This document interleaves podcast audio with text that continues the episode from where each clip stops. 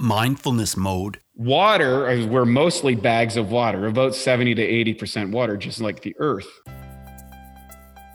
Hundreds of guests have recommended books on the Mindfulness Mode podcast, and I've pulled together the 12 most recommended books into a short 14 page ebook that's free for you. It's called 12 Must Read Mindfulness Books. Any one of these books can definitely change your life, just like they have for my featured guests. Download this great free resource at mindfulnessmode.com slash top 12 books. Hey, Mindful Tribe, I know you're always interested in health, in nutrition. You're interested in, you know, being a you know, a vegan or experimenting with different things and you're interested in training methods, well, we have the guy today that can talk about all of those things and more. I am so excited to have him with us. He's got a, a degree in sports science, he's been uh, a bodybuilder champion. Wow, he's just done so much and accomplished so much in his life and has helped so many people. I have Wade Light Heart with me today. Hey, Wade, are you in mindfulness mode today? I certainly am. I just got out of uh, 40 years of Zen training about four weeks ago, uh, which is kind of the state of the art neurofeedback. And I, I, for listeners who want to really kind of accelerate their meditation or mindfulness, I know of no other practice, and I've been a meditator for 20 years, that can accelerate the results quicker than that kind of feedback system. It's awesome, and so I'm I'm in I'm in a great space, especially this last. Uh, I've gone twice in the last seven months, so I'm, I'm in a good spot. Wow, you you sound very relaxed. You sound very grounded. That's awesome. What does mindfulness mean to you, Wade? Well, I think it is being able to be present centered uh, in the eye of the tornado of life and so there is a space that is accessible through a practice, um, whether that is a meditation practice, whether it's a contemplation or some, usually it's advented from some spiritual intention, but now science is supporting what used to be kind of woo woo. And it's about finding a center so that you can move forward in life what i say it's a one of my teachers dr david hawkins says it's moving forward in life through it's a yang action but there is a yin hands open position where you are accepting what's coming up in the tornado that often is our life because the human condition as outlined i think by the buddha 2500 years ago you as, as suffering is not avoidable. We're all the deeper the love, the greater the pain of separation. The more in, attached you become to something, the greater the sense of loss that it is. And the more one is attached to the desires of what we want to happen, the greater anguish when they're not present in our life. And in the Western world, which particularly in the last couple of generations has been primarily focused on the accumulation of stuff and I found that it's the accumulation of experiences as a human being, a physical being, is to me the way that I'm able to maintain mindfulness. So, hey, you know what? Uh, that came, that went, that was interesting. And sometimes it comes back and sometimes it doesn't. And uh, it's to be present fully and enjoy each moment to the best of one's ability. And then also, I think there's another aspect of mindfulness, and that is recognizing when you're not in that spot is just as important as being within it. So I think I think a lot of people um, get hard on themselves because they're like, oh, I'm not being present, I'm not being calm, I'm not being centered. Well, the fact that you're aware of that is a massive, massive insight that you're making progress. I want to talk about you as a bodybuilder. Did this was this something you got into as a young young man or did you suddenly get into it a little later? You're a 3-time Canadian national all-natural bodybuilder champion champion. So tell us about that. How did you get into it? Well, when I was 15 years old, my three really interesting thing happens a, to me in a very short period of time. Uh, one, my parents moved from a small village to a no village. It was five miles to my nearest neighbor up a dirt road. The telephone poles and power poles ended at our door. and it was a beautiful resort. Uh, my parents were caretakers for a wealthy businessman, and the interesting point was is as beautiful and exciting and people want to visit that you didn't want to live there as a 15 year old boy. I was taken no. away from my friends, my sporting environments, all that sort of stuff. Concordant at the same time, my sister, uh, after being there maybe a month or two, my sister was diagnosed with Hodgkin's disease. Uh, wow. Cancer of the lymph nodes. She was four years my senior. And I watched over the next four years her go through the medical model before she died an untimely death at 22. And I was curious during that part. And the as tragic as it was, there was some golden nuggets out of it. Number one, I quickly learned that your life isn't a guarantee and your health isn't a guarantee. The the third thing I learned is that um, life is mo- morally about the experiences, which we kind of talked about earlier. It's like everything you're going to have to let go at some point, and the sooner you let go of it in your mind, the more you can experience it fully. And so we had a lot of conversations about death and dying and things like that that really impacted me. But also just the physicality of it. I was I was curious about how the body worked, what produced health, what produced sickness, and how I could avoid that myself. And the third thing that happened, all within this tiny tiny window, is she gave me a bodybuilding magazine. And on the cover of the bodybuilding magazine was a muscle and fitness i can still see the cover in my mind clearly uh, had troy zuccolotto who just won the mr california two pretty girls in bikinis. And i thought wow maybe if i had all these huge muscles that i could attract girls too. So i bought the joe weider lie as i like to say. And i was uh, working uh, at that time and i bought myself a little a york weight bench set and i built myself a gym in my barn and I began training. Uh, you know, I had saw horses and pulleys. It's kind of like that Rocky where he fought uh, Ivan Drago, kind of that kind of style of place. And I'd be mm-hmm. training and my hands would freeze to the bar and everybody thought I was crazy. But I had met this uh, individual through books by the name of Arnold Schwarzenegger. Mm-hmm. And he wrote a book um, called Education of a Bodybuilder. And inside that book, he said, it, and I could relate to them. He was in a small town. He was in a weird sport, he, and he at that time was the number one television star in the world. He was married to Maria Shriver. He had this amazing life, he, and you know everything that you could want. And he said that if you had hard work, self-discipline, and a positive attitude, you could achieve anything in life.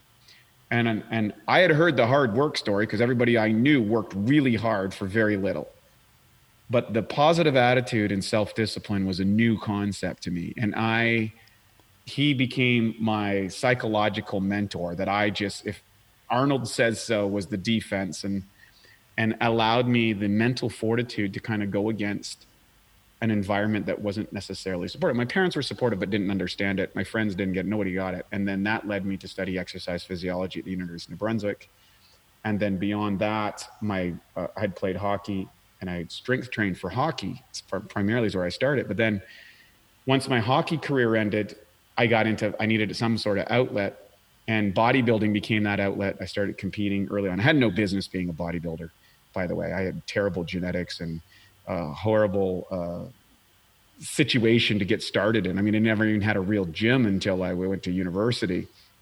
But uh, whatever, a good fortune and, and whether it was stupidity or too dumb to quit or or too, you know, just uh, too stubborn to quit. I don't know what it was. I continued on and eventually won a nas- uh, national championship and went to Mr. Universe and then had a health crisis and then came back from the health crisis, figured out what that was, which was a great opportunity, and then came back and won a couple more titles and went to a few more world championships before I retired. And that became the foundation of my health platform now. Oh, very interesting. And why did you decide to do uh, do the, do this as a vegetarian? Well, what happened when I first started? There were no drug tested shows, and I went and won my provincial championships and went to the national championships. And uh, I remember I was with my coach after the national championships, and at that time I think I was like I don't know 230 pounds, like, and I'm at five eight on a really good day. So I'm, I look a little bit like a superhero. And at that point, in order for me to be competitive, um, you know, at that level or beyond, I was going to have to use uh, a massive amounts of drugs. It would primarily become a drug cult. And I decided that wasn't a pathway for me. I didn't, I, I didn't see myself winning the Olympia I didn't have the genetics for it. I saw the current winners was Ronnie Coleman and Dorian Yates, and I'm like, it doesn't really matter how much drugs I would do. I, am not going to win, and that is the difference. Essentially, at the, t- the higher levels of almost all sport, uh, the proliferation of drugs is quite common. Mm-hmm. The drug testing oftentimes is a bunch of crap. But anyways, the bottom line was is there was no other option, so I retired, and then I got into meditation in 2000 thanks to um, a unique set of events. And my long story short, my spiritual teacher showed up and pulled me out of one side of lifestyle and into another one. And I started meditating and oh, started going to group meditations. And then I read a book. Um, it was my teacher's teacher. So my first spiritual teacher was Paramahansa Yogananda, who wrote Autobiography Yogi. Mm-hmm. And he had a teacher by the name of Swami Sri Yukteswar. And that teacher uh, wrote a book called The Holy Science, which was a comparison between Hinduism uh, taught by Krishna and Christianity taught by Jesus. And it's a beautiful, insightful book of where we are, what we're going, what's the right body, what's the dietary, the nervous system, the states of consciousness. It's this amazing book. It's very succinct. And I went, and he suggested for advancing states of consciousness that one should try a plant-based diet because it was less inflammatory to the nerves and led to a greater sense of calm. I said, I don't know about that. I'm pretty much a carnivore. I don't know if that's going to work. Let, let, me try this for a couple of weeks. So I tried it for two weeks. I didn't dry up and blow away. So I tried it for two more weeks. And I was like, well, I feel pretty good. And then I said, well, I'll do another month. And at the end of two months, I've, I just never went back. And oh. it's so uh, I'm not like a vigilante vegan. I'm dietary agnostic. I think people should take, choose a diet that's right for them and all that sort of stuff. But where that relates to bodybuilding is one of the teachings that uh, Yogananda had stated to me was if something doesn't exist for you and it's your right desire, then it'll be created by the divine for you. And I'm like, all right, that sounds like a great statement. I've heard a lot of this kind of talk before. Let me put it to the test. How about I come I get to the Mr. Universe contest? Because that was my dream way back when I was 15, which I had abandoned because of the situation. Well, it turns out drug tested contest had just started. So it would level the playing fields, certainly somewhat on the national level. So I got back into the sport again. I started, you know, training competitively. And training and going to the gym is one thing. Getting ready for show condition is a completely different beast. And it takes extreme level of dedication, focus, uh, very excruciating diet, I will say, for an extended period of time to get to these body fat levels. And I was like, well, if he's right, I should be able to go to the Mr. Universe contest on a plant based diet and uh, without drugs. Now, everybody in my field laughed at me. They all told me that was crazy. That wasn't possible. But I was determined to run the experiment to the end.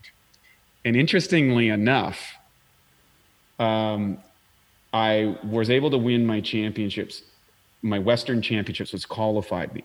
There was one guy though who had beat me the year before, and he was good. He was really good.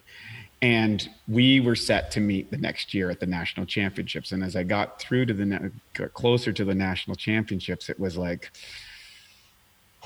I don't know if we're we're going to give it a shot. And after 56 years of the IFBB maintaining the weight classes that it had. It changed the weight classes, separating me and the only person I was not able to beat in national championships. And he won his class, and I won my class.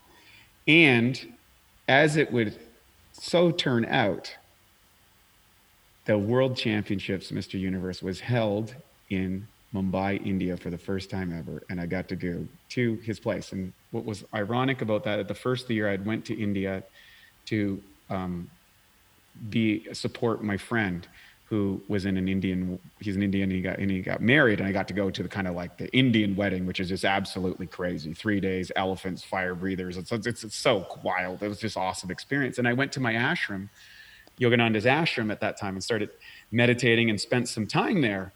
And then I went to another ashram, and they were calling me Mr. Universe at the time. And I thought, that's odd.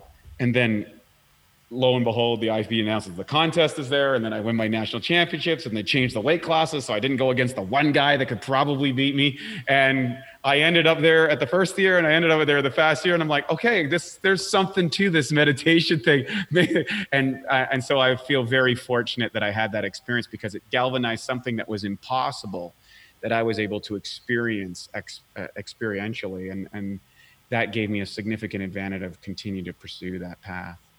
What was your meditation like in the early days? How how long did you meditate, and what form did it take? Um, well, I followed a, a, what's called a Kriya path, which is a, a particular step of breathing. And in Yogananda's methodology, you start with a simple breath, um, which is an intake and on top, and watching the breath. That's so. That's how it started. And then there's another technique where you cover your eyes a certain way and close your ears and create energy so that you can see kind of the third eye that's often representative. And if you get really deep, occasionally it shows up. And, um, and then beyond that, um, after a number of years, if you feel you want to kind of advance, there's a, some more advanced techniques, um, which involves running the energy up the spine into the crown and then back down through the spine into the lower area uh, along with uh, certain sounds that go along with it. Mm-hmm. And there's different, more advanced stages beyond that. And so I had just done the first couple uh, before I never even got to the Kriyas. By the time I done all those championships, it was about three and a half, I think almost four years before I did the more advanced techniques that I felt comfortable with. And, and that's also involved. And um, I was a big fan of David Hawkins, um, who wrote Power versus Force and a whole amazing series. And he talked about contemplation.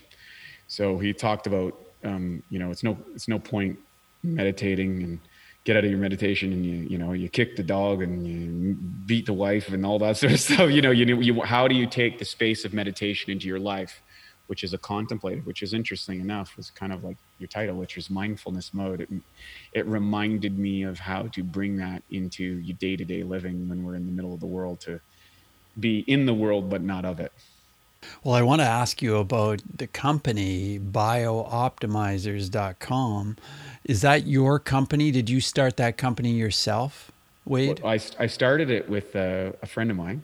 Okay. Um, so in 2003, after I went to the universe and, you know, when this, you know, I'd been this, he, he said to me, Hey, Wade, uh, I'm making money online selling courses and stuff. I think you, this is such an unusual thing. I think we could sell a course. And I'm like, come on, man, nobody's making money online. That's, that's kind of crazy. This is 2003. And he's like, no, I am. And I, like, we can do this. And, and, and I said, well, I don't even own a computer. I was really into my meditation at that time. I had no electronics in my house and I was kind of spending hours every day meditating, living kind of like a monk. Mm-hmm. And he didn't believe I didn't have a computer. I didn't believe that he was making money online. So we started a company together uh, and it was to actually help bodybuilders avoid some of the challenges that I experienced. And uh, ultimately, after we had we were wildly successful and got a lot of clinical data, we developed some nutritional supplement programs to augment that. But I was also running a holistic health clinic, and I started to notice these high performance applications work for real world people. And so, a number of about six years ago, because we had left the bodybuilding world, we weren't really so much interested in it. I think it's a great standard. We got into uh, addressing the issues of human optimization. And digestive issues are a huge problem for the population. 12% of the emergency hospital visits now are gastrointestinal related issues. Uh, about a third of the population has some sort of digestive distress on any given day, and 25% of those are using prescription or over the counter medication. So we said, well, how could we serve the world best by cultivating solutions for digestive issues, which we did.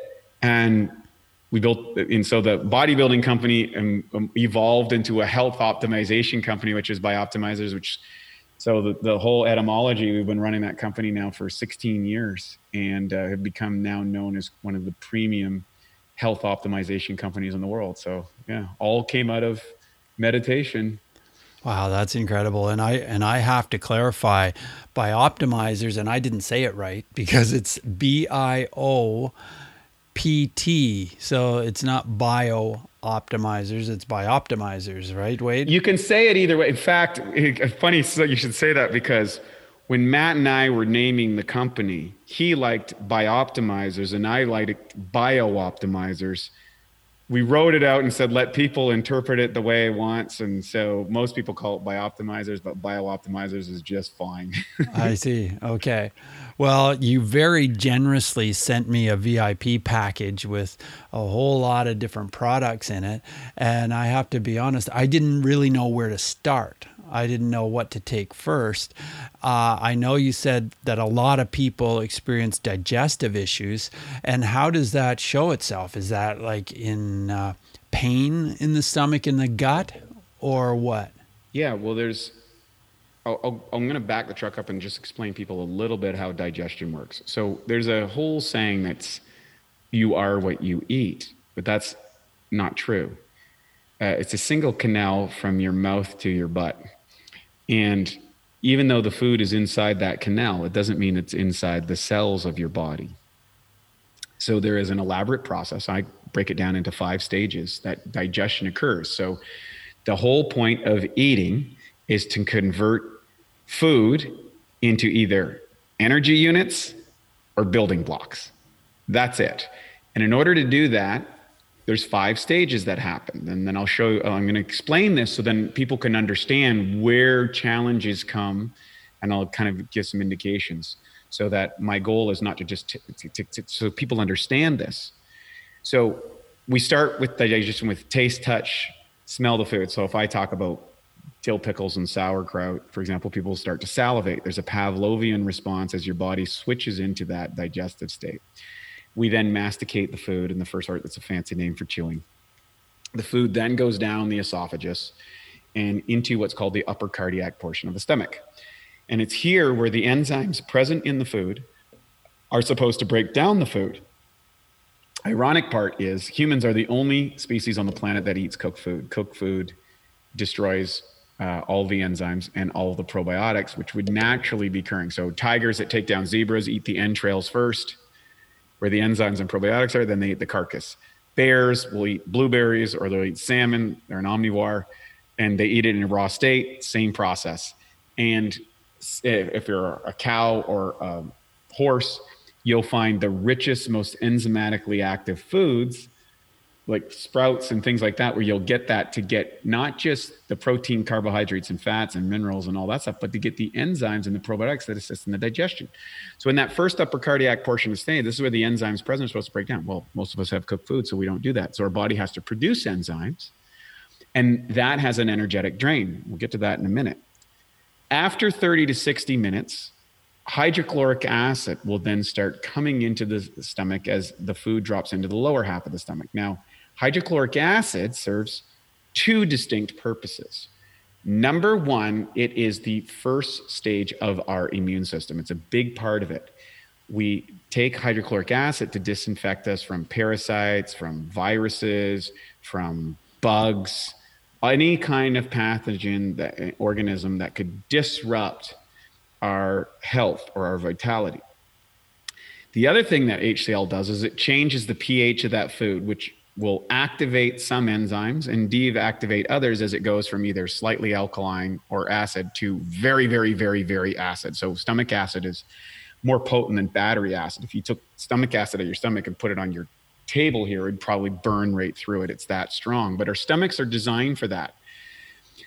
However, um, the ironic thing is, uh, and I'll, I'll, actually I'll get to the, the So I'll continue on with the digestion. Once that's been broken up further, then the food chyme leaves the stomach and what's called bicarbonate buffers, which is a fancy name for alkaline minerals, are added to the acid to keep it from burning holes in the intestinal tract. And then as it goes into the final stage of the intestines, the small and large uh, intestines, you have different types of bacteria at different stages. And your this is called the microbiome oftentimes, and or your flora your gut flora. And it's, I always say it's the good, the bad, and the ugly. There's 10% good, there's 10% bad, and 80% are opportunists. And we have anywhere from 500 to 1,000 strains. They're discovering new strains all the time. It's very interesting.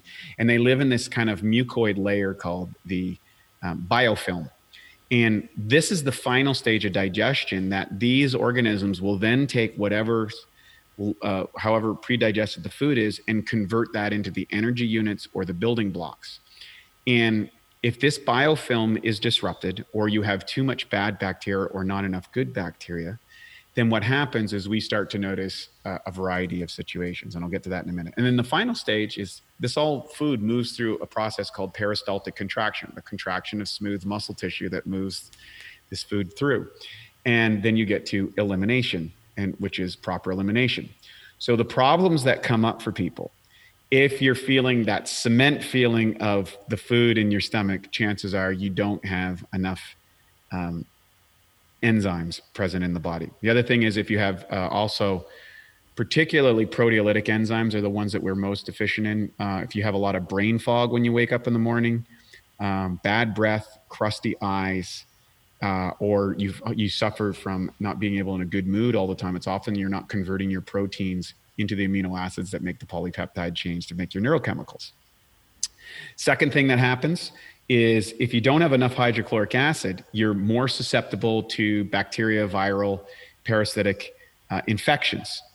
Um, the other thing is, um, oftentimes, if you don't have enough hydrochloric acid, your food will start to ferment in your gut, and you have a little sphincter on top of your uh, on, on top of your stomach that will then stay open if you don't have enough. And some of the acid in food will splash up, creating acid reflux and heartburn. Now, the doctor will give you an antacid.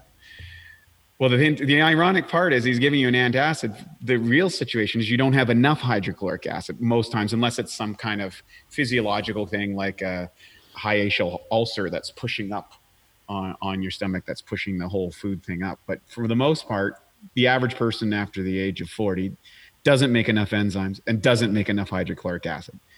Final stage is um, oh, the other thing is if you don't have enough mineralization in your stomach, you're more susceptible to um, ulcers. That acid will leak into the intestinal tract and burn holes in it, calling different ulcers. And then the microbiome, if you don't have the right types of bacteria or you're not eating the foods that allow the good guys to grow and starves out the bad guys, you get what's called dysbiosis. So that's where you get uh, a lot of gas, a lot of bloating um, you're susceptible to, uh, all, again, susceptible to all sorts of diseases. And oftentimes they're correlated, they're stacked on top of another. And then also the lack of smooth muscle tissue contractibility due to lack of exercise, sitting too much, improper hydration, or impingements on your nervous system can cause a disruption in the firing and contraction of those muscles, which leads to elimination. So, uh, those areas not enough enzymes, not enough hydrochloric acid, not enough bacteria would cover probably 80 to 85% of the digestive issues. It's one of those three or all of those three to certain degrees. And then there's some nuances inside of that, whether it's parasites um, that could be causing problems or particular types of food that you might have an inflammatory response or genetic uh, variants on. And we can solve most of those. So. Well, let's talk about hydration because I, I personally think that about 80% of the population or more are dehydrated, are underhydrated. Do you agree with that? I would actually say it's higher than that. Yeah. Um, I when I was running my holistic health clinic in Vancouver, Canada, we had what's called uh, an electro-interstitial water machine, and it's a very advanced hydration machine, which actually can tell the hydration level of each organ. Each oh. organ runs on a different osmotic pressure, which is fascinating. In water, I'm a, by the way, I, as a side note, I've tested somewhere upwards of over 200 different types of water technologies to this point. Water, we're mostly bags of water, about 70 to 80% water, just like the earth. And unfortunately, most of the water that people are consuming today, whether that's through beverages, sodas, sports drinks, energy drinks, coffee, tea, what have you, much of this water is a, a, a, larger molecule, and that molecule has an increased osmotic pressure. In other words, your cells run at about what's called 80 dynes. This is the pressure point, the pressure gradient that's of your cells. And most of the water that we're consuming from bottles and taps and things like this, it's got all these other chemicals or all these agents or plastics are hooked to it or whatever. And so now we have a water that's at 110, 120 dynes. So even when you drink it, the water doesn't go into the cells, it sits outside of the cells in the extracellular fluid, not the intracellular fluid where you need it. And so even people who have been drinking a lot of water find that they're dehydrated, and most people just don't drink enough. And so we have, and, and I think they don't drink enough because water doesn't really taste that good because often it's treated, it's got fluoride, it's got chemicals which disrupt microbiomes, it cause all kinds of problems. So we have all these kind of like stacked on issues that we just don't think about because we've got yeah. used to it in the world. And the bottom line is uh, we're not attracted to drinking water and the water or the liquids that we're consuming do not hydrate the cells which we need and then if you don't have hydrated cells you have poor electromagnetic communication. You do not produce enough hydrochloric acid because water is an essential element. Your brain doesn't fire properly. Your muscles get stiff and contracted. You're not able to move toxic waste out of the cells so you increase protein contaminant uh, inside the cells and all of a sudden you hit to aging and degeneration. Well, I would agree with that. I want to ask you something. Um, we have a water distiller, so I drink distilled water, but I've I've read different places that water should have certain minerals in it because if if it doesn't, your body um, what is it? Your body draws or tries to draw minerals out of it, and then there's some kind of an issue. Well, anyway, what I do is I usually put some lemon, not a lot, just a very small amount, but that that seems to change the way my body uh, absorbs the water. Tell me what your comments are on that. Yeah, great question. So, there's a lot of discussions about what is the best water in the world and I'm going to end the argument right now because I've gone through all of them or most of them. First, there's a great video people can listen to called Water the Great Mystery. I think it's a fantastic you can Google it online. It's all, it's all these top water researchers talking about water. There's also a fellow by the name of Dr. Pollack who wrote the four stages of water, and discovered that water has a four stage. So water is the only element that exists in nature in three separate states, a solid, a liquid, and a gas. Well, turns out Dr. Pollack found out it also exists as a crystal, which is interesting. And water, turns out, has 440,000 that they know of information panels which can store information, frequency, memory. So the reason you know your name and your address and where your keys are are because of the storage properties of water. I choose to think of water as a very unique molecule. And as a storage device, it can store all of these agents, very much like you would think of a, a DVD player. Now, if I have a plain DVD disc, right, I should say the DVD disc.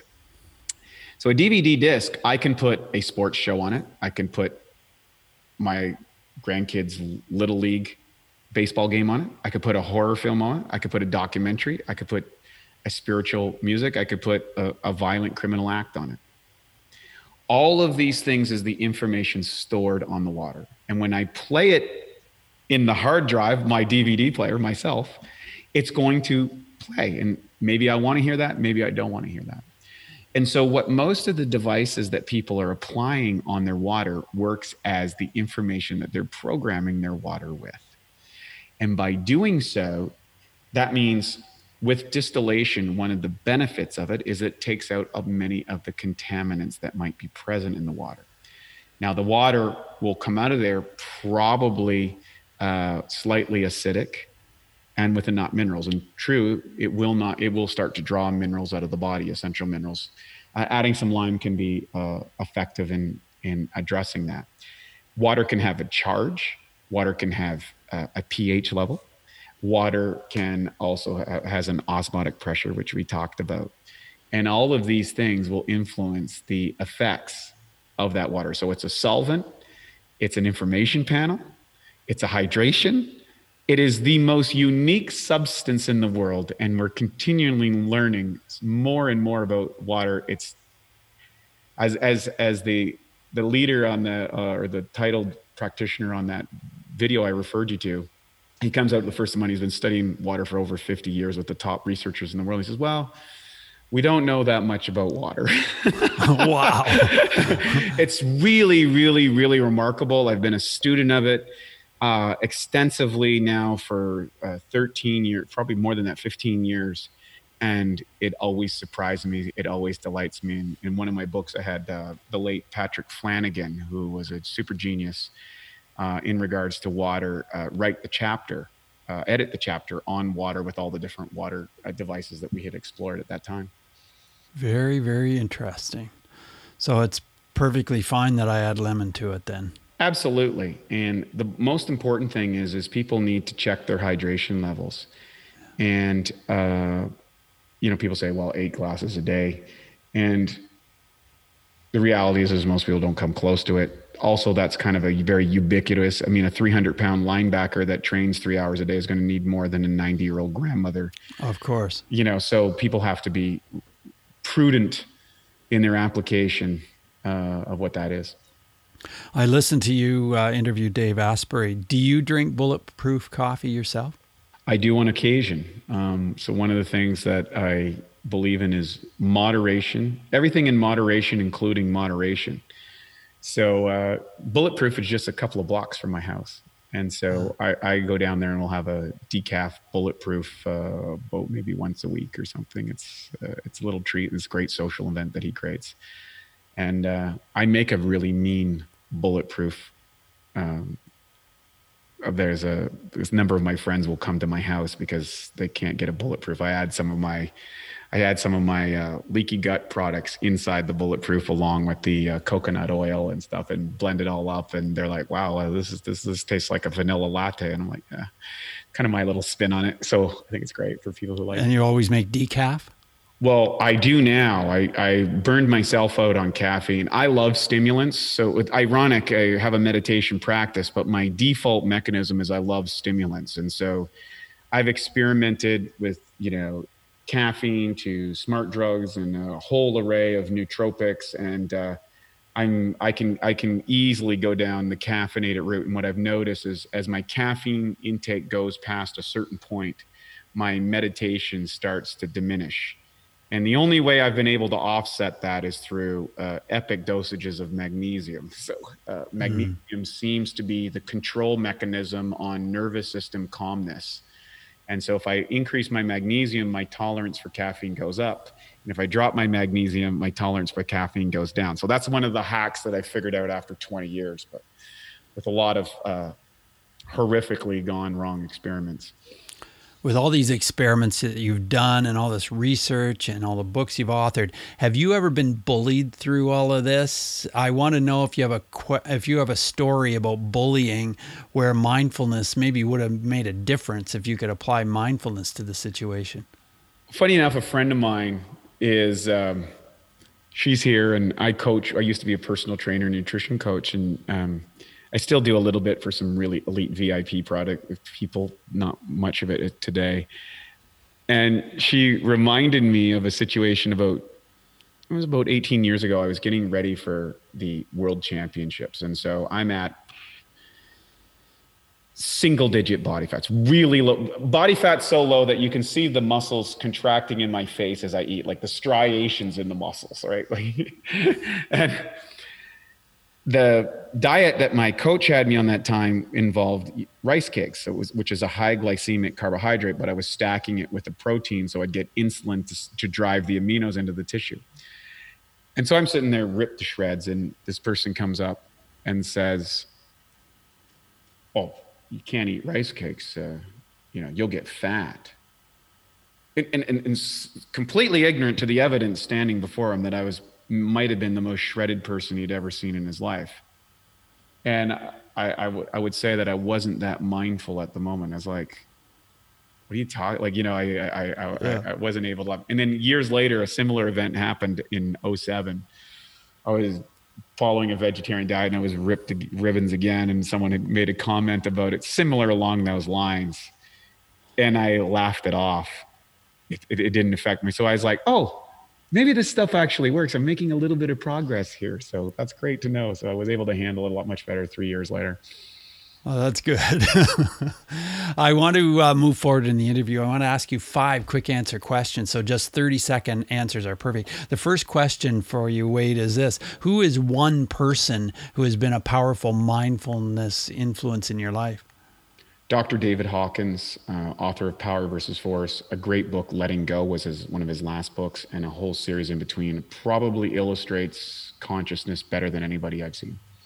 And number two, how has mindfulness affected your emotions? It's great. It's it's allowed me to first recognize the positive emotions as well as the negative emotions in my life and seek out ways to mitigate the negative and accentuate the positive. Tell us how breathing is part of your mindfulness. It's something I practice every morning.